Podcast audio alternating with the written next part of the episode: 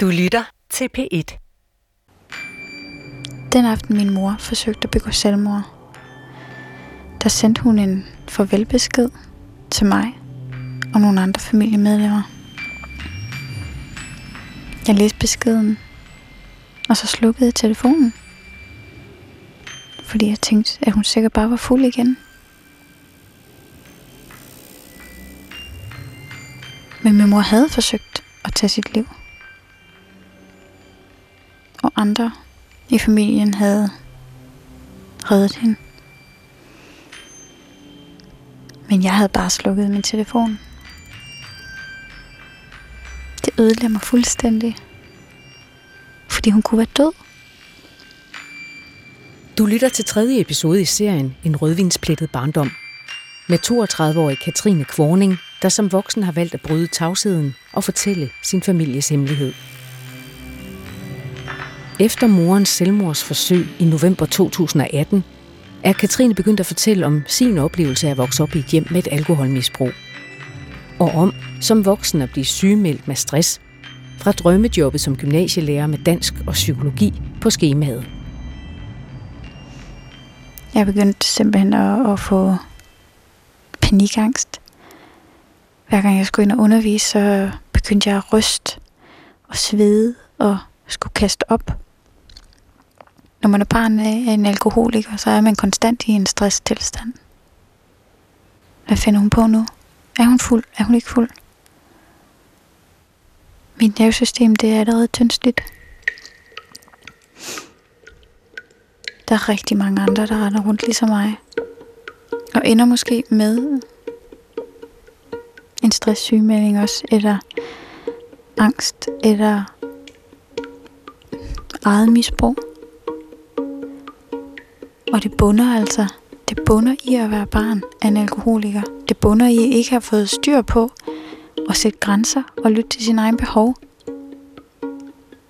Og få hjælp til at dæmpe det der, det der nervesystem, der konstant er i alarmberedskab. Men vi taler ikke om det. Vi kalder det ikke det rette navn. Vi tør ikke sige det højt. Og vi er på ingen måde klar over, hvor store konsekvenser det her det har. Altså også selvfølgelig personligt, men også samfundsmæssigt. Jeg er langt fra den eneste, der har fået en stresssygemelding, som i virkeligheden nok handlede om, at jeg var barn af en alkoholiker. Et efterslæb af noget, som jeg skulle have haft hjælp med for lang, lang tid siden. Men når vi ikke kalder det rette navn, så kan vi slet ikke se, hvor stort problem det er. Det er derfor, vi skal tale om det.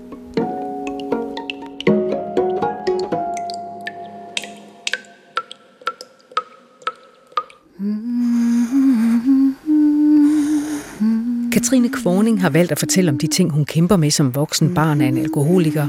Her i serien En rødvinsplettet barndom, og på Insta-profilen Flaskebørn, hvor hun deler tegninger og tekster. Jeg havde jo en eller anden idé om, at jeg skulle klare alting selv.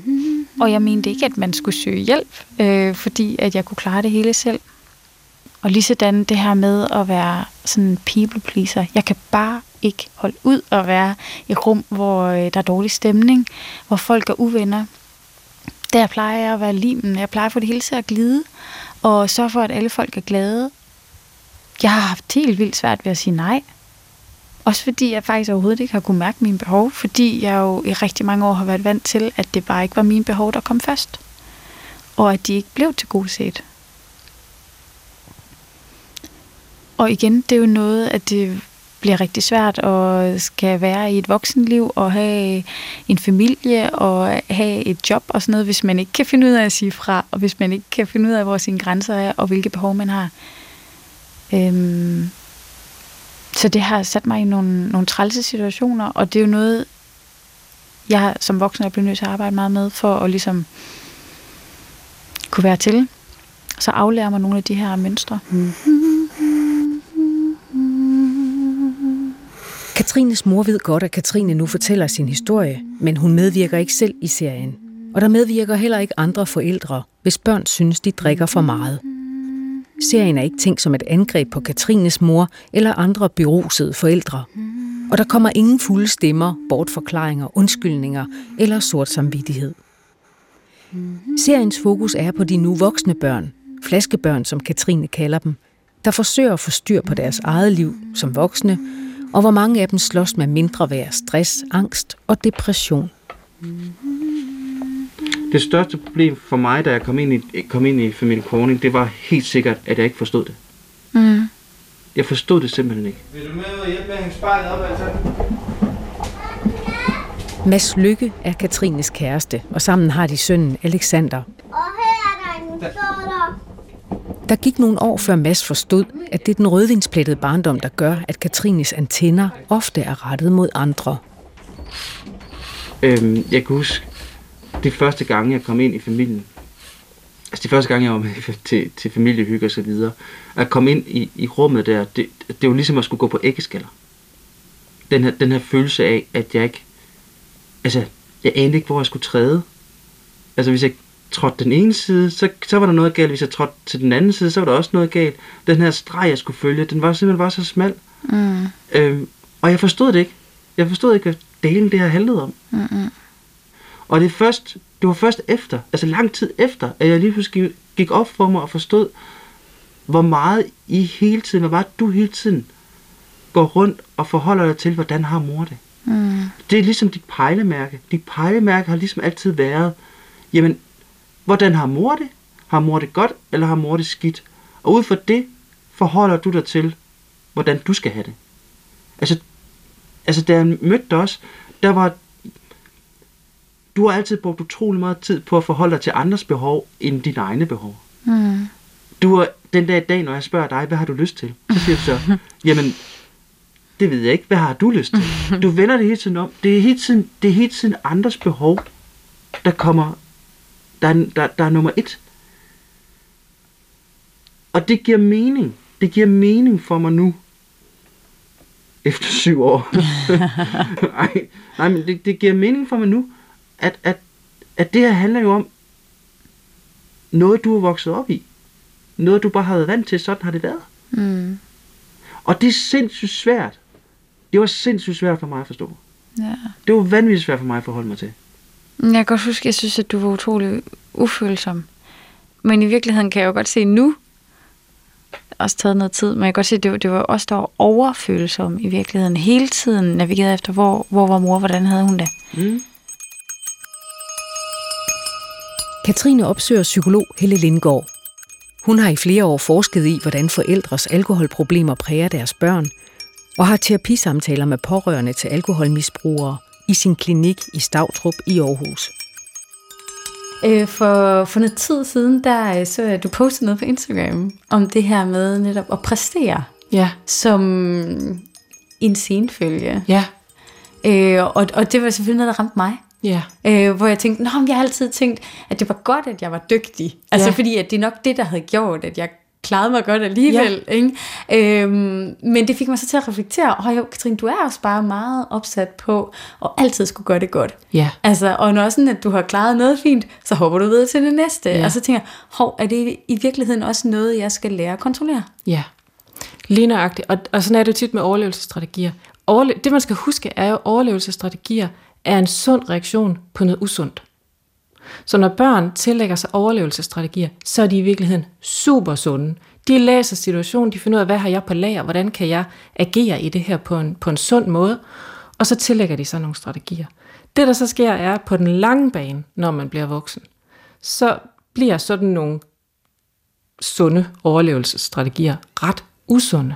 For de fungerer ikke i et i øvrigt sundt liv. De var knyttet op på noget, der var usundt. Men i et voksenliv skal man gerne til at begynde at skabe sit eget sunde liv, og så skal man have lagt nogle af de der usunde strategier fra sig.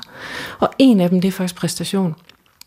Og det er jo, jeg tror, du har ret, at det har været noget af det, der gør, at du har overlevet, øh, og at du har klaret dig godt. Det har været en rigtig god strategi for dig. Men du bliver træt, hvis du skal blive ved med at løbe så stærkt i dit voksenliv. Og det vi tit ser, det er, at på et tidspunkt, så går rigtig mange af de her børn som voksne ned med stress. Fordi de simpelthen kører sig selv alt, alt for hårdt. Fordi de bliver ved med at gentage de der strategier, som virkede engang, og nu virker de ikke mere. Og det kan for eksempel være præstationsorientering, det at skulle gøre det så godt hele tiden. Øhm, den kan man ikke holde til i længden. Nej. Og det er en rigtig fin strategi at vil gøre sig umage, fordi det er jo, det er jo forsiden af den, det er at gøre sig umage, omhyggelig, ansvarlig. Det er en gode værdier at have. Men bagsiden er, at hvis man overdriver dem, så, så bliver man altså ret stresset og, og presset af det. Så det er en, man skal forvalte. Ja. Ja. Ja, og blive klar over, fordi jeg Ja. ja. tror egentlig, at jeg øh, har været meget ops på øh, mange af de her ting, men det der med at præstere, det er jo, altså det er jo, det tænker jeg, "Nå, men det er bare sådan, ja, det kan jeg godt lide. Det er noget, der kan tage dig. Altså at tage Ja. kontrollen over dig. Ja. Ja. Altså jeg, jeg tænker sådan, som jeg er, så ser jeg ud til, ud som om, at jeg er en skide Ja. god medarbejder, for jeg er effektiv Ja. og pligtopfyldende, jeg er en god ven, og jeg kan Ja. læse situationen og sådan Ja. noget. Øhm, men hvor at øh, den anden måde at reagere på, det er måske ikke lige ønske medarbejderen. Mm. Mm. Øh, så på den måde så tænker jeg, at vi går i hvert fald let under radaren og, og ser øh, virkelig ud, som om vi er velfungerende, ja. også i vores arbejdsliv. Ja. Øhm, men at det har nogle konsekvenser, altså, og, Ja. Og at på et eller andet tidspunkt kan det spænde ben for os. Ja. Og, og til den er også tit knyttet en ansvarlighed, og det er jo også det, der gør, at du løber alt for stærkt i forhold til, at du tænker, jeg kan sagtens både have ansvaret for min mor, og mine børn, og min kæreste, og min familie, og mit arbejde, og mig selv. Øhm, det kan jeg sagtens. Jeg er vant til at præstere, og jeg er vant til at løbe stærkt, og jeg ved, at jeg kan presse mig selv til det yderste. Ja. Og det er ikke sundt. Nej, ikke i længden. Mm-mm. Mm. Nej. Ja, fordi altså, jeg oplevede jo selv, at jeg gik ned med stress Ja. her for, for et år siden. Ja. Øh, og det var kombineret med, at min mor hun forsøgte at begå selvmord. Ja. Øh, så, så man kan sagtens sige, at jeg har fået en ekstra belastning, men, men indtil da, så havde jeg jo også i, i årvis haft problemer med, at jeg godt kunne mærke, at jeg blev stresset. Ja. Øhm, også jeg havde valgt et job, som, som jeg vidste, jeg var god til, men som også krævede rigtig meget mm. af mig. Ikke? Mm. Øhm, så stod jeg her med den her øh, stressdiagnose, og så tænkte jeg, nå, hvad gør vi ved det? Ja. Indtil det jo så gik op for mig, jamen det hænger jo sammen med alt det mm. andet. Mm. Øhm, Ja, ja fordi det der, det, der netop sker, øh, det er, at, at øh, jeg tænker, du har haft alt for mange ansvarsområder. Mm. Der er både det at være en tændebarn og være i en klasse med rigtig mange unge mennesker, hvor du er ude og mærke nærmest hver enkelt af dem på daglig basis. Mm. Være på en stor arbejdsplads med mange kollegaer, hvor dine antenner også hele tiden er på arbejde. Øh, men det er jo, handler jo også om det ikke at have sluppet ansvaret for øh, far og mor. Så du har simpelthen en, en ekstra kæmpestor ansvarsopgave. Du bærer ovenikøbet din mors liv et eller andet sted i dine hænder. Mm. Øhm, og så har du også ansvaret for din egen familie, for din egen kæresterelation, kærlighedsrelation og for dine børn. Så, så du har mange flere ansvarsopgaver, end mange andre har, fordi det er jo ikke normalt, at vi som børn, heller ikke voksne børn, har ansvaret for vores forældre. Men det har du ja. haft i en eller anden grad. ja, altså når jeg kigger tilbage, så kan jeg jo godt se, at mm. det har jo også været et, et, kæmpe pres. Mm. Øhm, Og når du så har en mor, som faktisk kan finde på at lægge sit liv, ansvaret for sit liv på dine skuldre ved at sige, og sende sådan en sms, øhm, så har du en stor ansvarsopgave. Kæmpestor, fordi du kommer til at bære hendes liv på dine skuldre. ja, Oven i alt det andet, som i for sig kan være rigeligt. ja. Ja, ja, og så den her stresssymptom, det var i virkeligheden en, en kortslutning, fordi Ja. nu, nu mm. duede den her måde at takle tilværelsen på, at bare strække sig, Ja. og, og altså, Ja. ja. være ude i alle andre og hjælpe alle andre. Det, det duede bare ikke for mig Nej, mere. nej. Og det er det, der sker, at elastikken, den, den, den strækker og strækker og strækker, men selv en elastik kan knække, Ja, når den ikke kan strække mere. ja, så hang jeg ikke sammen med. Nej. Og så har du brug for at lære nogle nye strategier. Ja. Ja. Og få ryddet op i, øh, i ansvarsopgaverne også. Ja, og ikke, ikke også bare, altså jeg tænker også, det handler jo ikke kun om at symptombehandle sig, ikke? Nej. Altså, for der er andre så oplevede, jeg, jeg fik også et angstanfald, Ja. øh, hvor jeg tænkte, nå okay, jeg er nu sådan en, der har angst, ikke? Ja. Altså, øh, hvor jeg tænkte, men det, kan, det, det bunder jo alt sammen i noget, Ja. og det er det, jeg skulle tage fat på, men i mange år havde jeg jo bare i stedet for symptombehandlet. Ja. Det er et råb, eller et vink med en vognstang fra det aller, aller inderste, at nu er du simpelthen kommet for langt ud. Ja. Nu er du for langt væk fra dig selv. Nu skal du stoppe.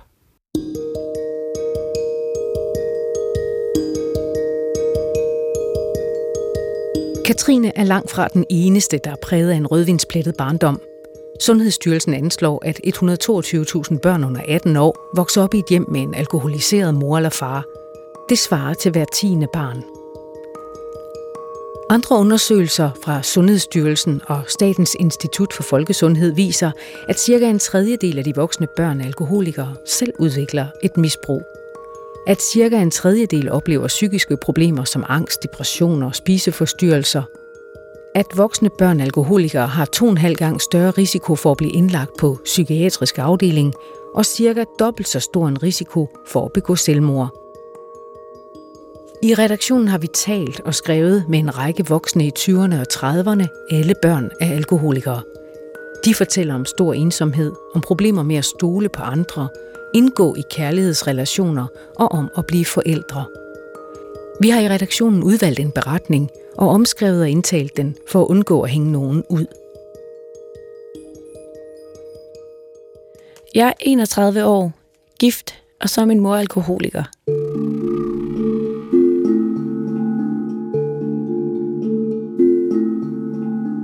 Jeg havde også en yngre bror, der ikke fik hjælp. Konsekvensen var, at han sidste år tog sit eget liv. Han havde en masse fremtidsmuligheder, men vi har lært hjemmefra, at problemer er noget, man holder for sig selv, og vores mors misbrug blev i sidste ende for hårdt for ham.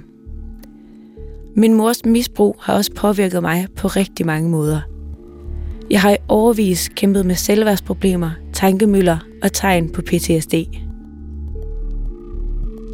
Jeg har meget angst for at gøre noget forkert, og jeg frygter altid det værste i alle situationer.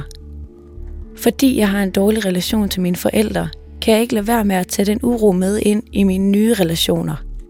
Det komplekse er, at jeg stadig elsker min mor. Når man er barn og ung, er man afhængig af sine forældre. Tanken om at stå alene tilbage er endnu værre end dårlige forældre. Jeg skammede mig ufattelig meget. I dag er jeg blevet bevidst om, at skam har svært ved at overleve, når man fortæller om det til andre. Så forsvinder skammen på en eller anden måde. Jeg har arbejdet meget med mig selv de seneste år, og har sammenlagt fået over 200 terapitimer i blandt andet tuba. Det har hjulpet mig til at forstå, hvorfor jeg overtænker alting, og hvorfor jeg har et så stort behov for at være perfekt. Jeg er snart 32 og har overlevet. Min lillebror havde det ikke i sig.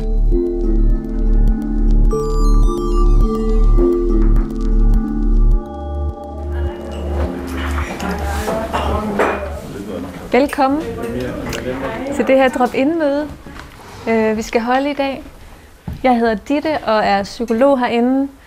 Øh, ja, jeg hedder Judy, og øh, som Ditte er jeg ansat i Tuba som øh, fuldtids, øh, fuldtidsterapeut.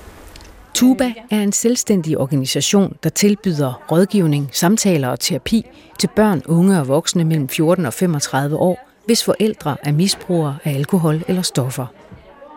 Før corona forhindrede større forsamlinger af mennesker, holdt Tuba i Aarhus et drop-in-møde om nære relationer.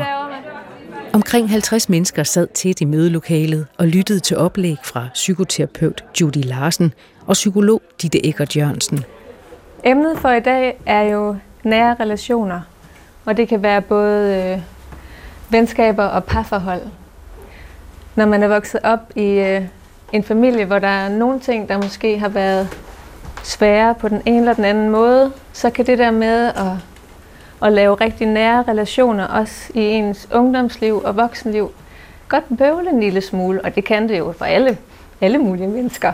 Men vi vil komme ind på, på nogle af de ting, der måske kan gøre det lidt ekstra bøvlet.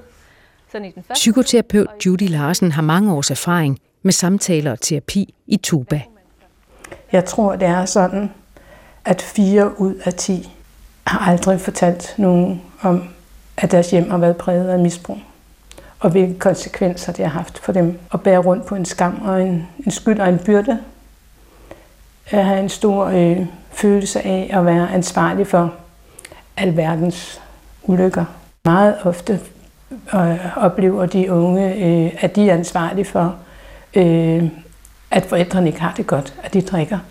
Og nogle gange øh, kan det også ske, at forældrene også siger det til de unge.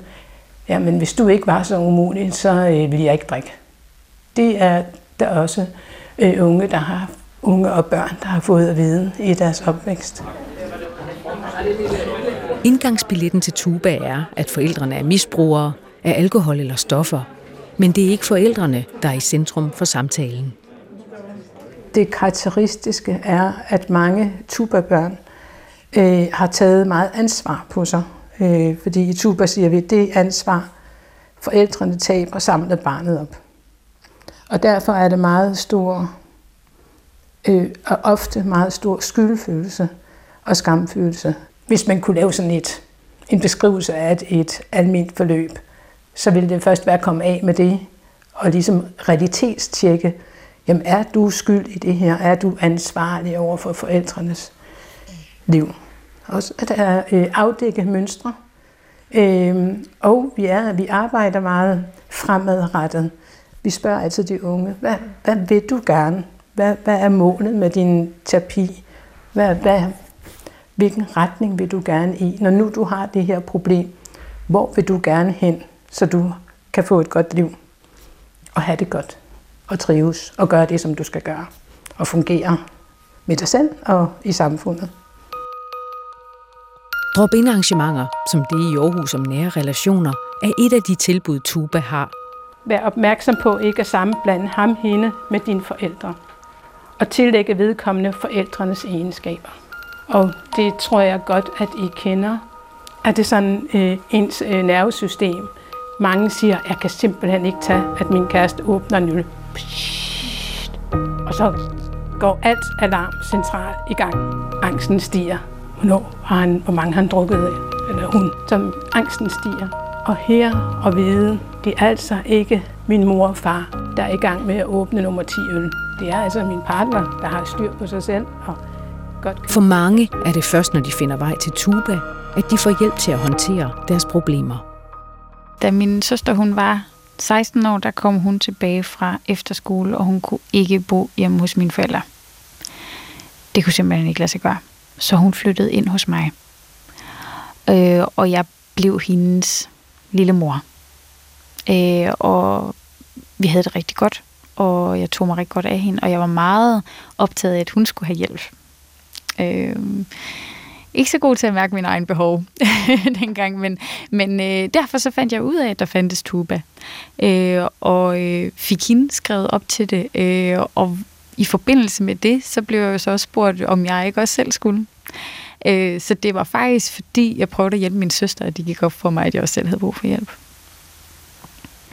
Jeg kom med i et gruppeforløb hos Tuba, øh, hvor der jo sidder en masse andre øh, på samme alder, øh, med, med samme baggrund, hvor man kan ligesom spejle sin historie i andres, og, og få lov til en eller anden, i et trygt rum at fortælle, hvordan man har det, og, øh, og fortælle nogle af de her historier, som man går og gemmer på. Øh, og det var meget forløsende. Øh, og, og virkelig godt og nødvendigt for mig dengang. Det var jeg jo ikke selv klar over. Jeg troede ikke selv, at jeg havde brug for hjælp. Øh, jeg var vant til, at, øh, at jeg skulle klare det hele, mente jeg jo selv. Ikke? Øhm, men det var rigtig godt for mig, men det var meget sent. Jeg tror så til gengæld, det er meget normalt, at, at det er så sent, at man øh, kommer i behandling, at der skal gå så mange år. Men, øhm, men jeg, vil, jeg vil virkelig ønske, at det havde været før. Jeg tænker bare på, hvor mange år, hvor mange triste oplevelser, vi har haft, og hvor meget vi har kæmpet med hver vores, altså, som der måske kunne være blevet taget hånd om. At jeg måske var blevet klar over nogle af de her ting, som jeg har trukket med mig meget tidligere. At de ikke skulle have lov til at komme med op og lave rod i mit voksenliv også. Øhm, og jeg tænker også i høj grad på min mor. Tænk, hvis hun havde fået hjælp sådan i starten af hendes misbrug. Øhm, for det er jo som om, at, at hun først fik hjælp, da det var næsten var for sent. Ikke? Altså, at hun virkelig var kommet rigtig, rigtig langt ud, og så er det så svært at komme tilbage. Jeg tænker bare på, at historien den kunne være helt anderledes.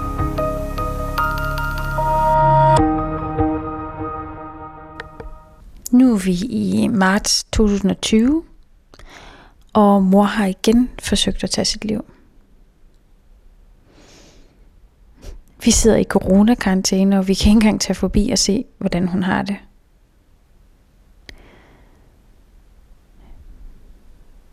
Men jeg har, det, jeg har det slet ikke på samme måde, som jeg havde det øh, første gang. Fordi første gang, der fik jeg rigtig dårlig samvittighed. Og, og nu her, der tror jeg bare mest af alt, at jeg har blevet følelseskold på en eller anden måde. Det er som om, at jeg har været igennem alle de her følelser så mange gange, at jeg bare er helt tom indeni. Jeg tænker konstant på, om hun lige nu ligger og er ved at dø, uden at jeg gør noget igen. Men det er ikke sådan, jeg græder. Jeg føler mig bare tom. Og følelseskold.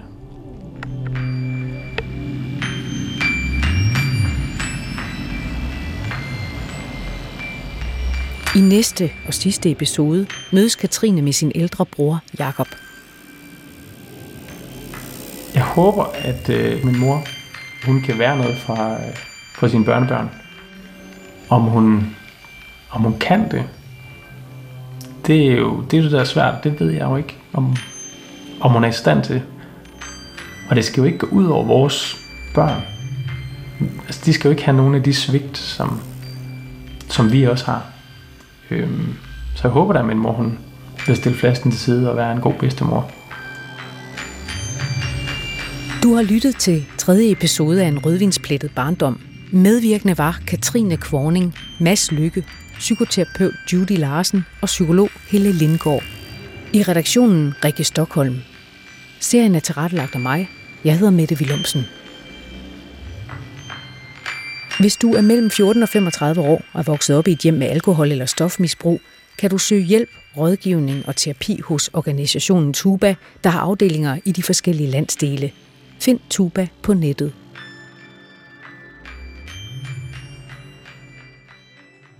Du kan høre flere P1-podcasts i DR's radio-app. Det giver mening.